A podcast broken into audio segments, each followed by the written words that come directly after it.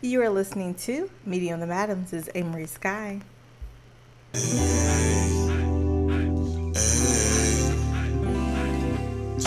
a lot your mind and we can talk about it.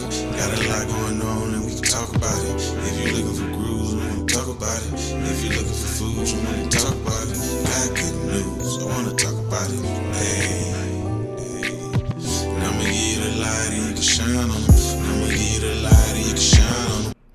Hello, beloved. Welcome to another episode.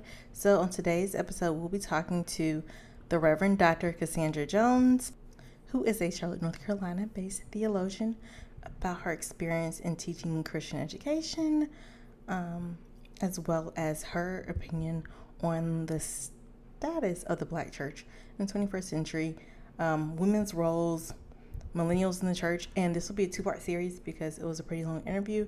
And I did do this interview last year, but of course, the same things are still going on as we are still in the midst of a pandemic and black churches are just now going back to church. I will let her introduce herself, but I hope you all enjoy. And happy Juneteenth. Dr. Jones, thanks for joining us today. Thank you. From San Francisco originally and uh, grew up there. I was very actively involved in, in, of course, school activities, but also things in the community and in my church. I grew up in a large traditional Baptist church in San Francisco, where a lot of the membership came from the Great Migration.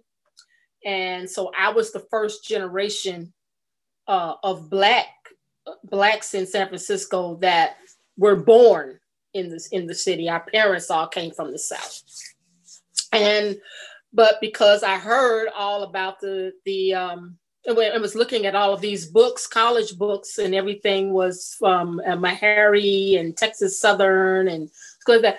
I grew up with a, um, a, desire to want to go to a HBCU, and that's what brought me to Spelman. I wanted to go to when I heard about Spelman and learned about it. That's that was school for me. So I went there, and little did I know that bringing that going to college in the South would also um, give me a love for the South in general because I never went back. I, I went from tech from from Georgia to Texas and from Texas to North Carolina. Um, I am currently a doing my love. My passion is teaching, and I'm teaching in Sem- theological seminary at Gordon Conwell and at a Rockbridge Theological Seminary, which I love. And then I'm also teaching an uh, undergraduate course at a school, uh, Clinton College in South Carolina. So I'm a professor of educational ministry. I teach um, courses that have to do with teaching. I teach human development and growth courses and leadership courses as well. I a an ordained minister. I um, am one of the associate ministers at Friendship Missionary Baptist Church. And also in ministry, I serve as one of the chaplains at the Charlotte. One of my passions is travel, international travel. I love, and I've been to over 60 countries so far, where I, you know, most of the time I'm not just traveling, but I'm also teaching and doing some sort of work in ministry. And that's it. Only your Spelman Big Sisters had those type of bios. So, what do you feel is the role of the Black church in the 21st century? I, I, I think there are some roles of the Black church that remain the same from its inception, and that is to um, spiritually nourish its members um, every age. Um, with that, there are some of the roles, some of the roles have changed in that um, the leadership needs to shift because the educational opportunities, the experiences of congregations look much different than they did 50 or 100 years ago. Our congregations are much more educated our congregations are much more aware. They have, um, they're educated, they read. They um, they're they they're at one point the black church. Many times the pastor was the only one who could read. If then, so the the respect and the you know the honor that we gave our pastors and especially at that time is because he was able to do things that no one else could do. And at the same time bring hope and comfort and affirmation and all that the, the bible gives us and the preached word and spiritual leadership gives us. Um, i think what has happened to the to the to our church in particular uh, the Black church is that we have failed to notice the pearls in our pews. And in every generation, every generation, the pearls in our pews are every generation. So if you have people in the congregation that are 90 and 9, there is something uniquely special about each of them. And they should be, the, the, the leadership of the church should grasp that and allow that to grow and flourish. Um, and I think that is what that that's what has hurt us because we have failed to see in every generation that there are unique talents, unique gifts, um, um, unique um, unique opportunities, and also an, a good understanding of how to lead, because we're doing that in school, we're doing that in other groups, but we're not given that opportunity in the church for some reason. This this is this is the this is the example that I use when anyone joins any other group or organization outside of the church, they join and they're expected to pull their weight. To if, if it's paying dues, if it's um, specific responsibilities, or specific duties, they're expected. Now you're in, now come with us and let's let's let's do this. Oh you do this? Okay well this this will be great. If you have that um if you have that gift if you have that talent whoa this is great for you. Come on we're glad you're here. But something about the black church when we join the black church many times either if it's spoken or unspoken I'll, i have to I have to couch it with that we have to work your way up you haven't been here long enough, or who are you? And how long have you been here? Did you know that this was my family's church? I mean, you don't hear that in other organizations. It's once you remember, you remember. You remember. And and you're welcomed in. You know. So that's that that's where we you know, I think that's that's uh, it, it in that way we've remained the same, and that's unfortunate because with that we've lost not one but generations. We've lost generations, and um, I see that as a seminary professor. I mean, I have um, many of my students. There, they are not I mean, they are getting masters, they're getting doctorates. They have no intention, no, um, they have, they, they don't have any desire at all to pastor a church or to preach, not necessarily preaching every Sunday, but they're, my students are, are wanting to do things like um, before the pandemic I want to do, I want to have a ministry, but I want it to be online. I want to do a podcast. I want to, um, I, I want this, I do not want a brick and mortar, but I want to be able to serve. I want to be able to serve people with um, the gospel, with the word of God, with counseling, with whatever they're going in, but they do not want to be in brick and mortar. And to give you an example of how long this has been going on. I had my first group of students that were, were talking uh, about being in a ministry that was untraditional. It was 2005.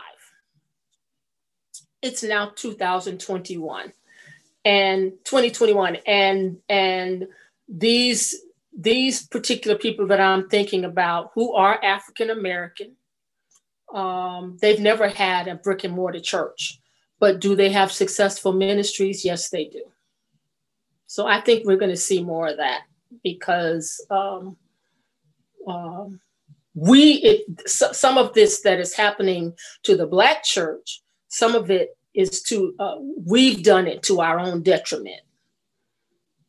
And what has happened this is this all this what i'm talking about is happening has happened before the pandemic. So now with the pandemic everything is compounded. Only black folks say you know this our home church so before I, let me preface my next question most black churches are 60 percent women 60 to 70 percent women 30 to 40% men. And this has been for years. So, what's the role of the Black church today in 2021 versus 1970? What does it look like? Is we know that, of course, Black women hold more pastoral leadership roles or executive leadership roles in the church now compared to that time period, especially in more traditional black churches. So, what's the role of the black woman today? Because I'm not a traditional person, I'm going to answer this. That's not going to sound very good for a lot of your listeners. I don't know. But I don't think there is a role for women in the church. If women are in the church, they can handle any role. There isn't any specific role from the pulpit to the janitor that a woman can do what a woman uh, wants to do, is called to do, has been prepared to do, just like outside of the church walls.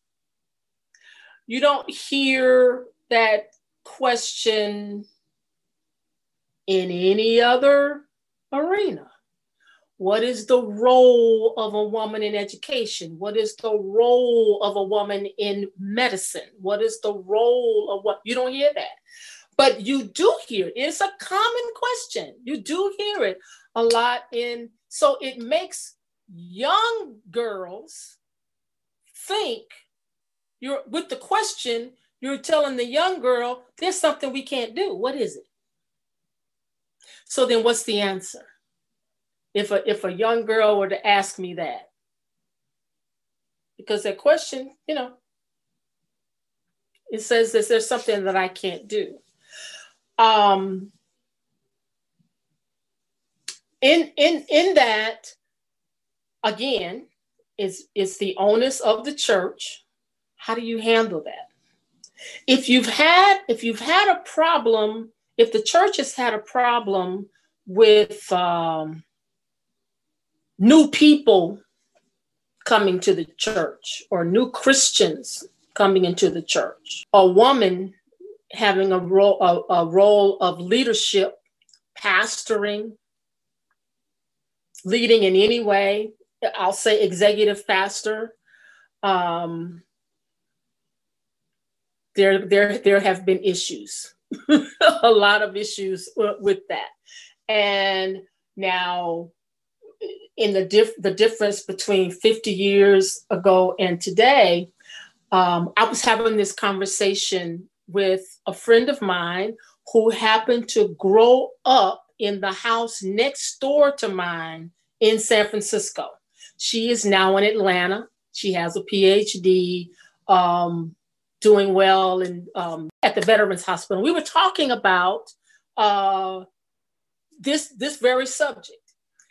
And one of the things she said to me, she said, You know, I'm really, I was really surprised that churches in the South are much more advanced in terms of seeing women in leadership, pastor, deacon, than they are in California.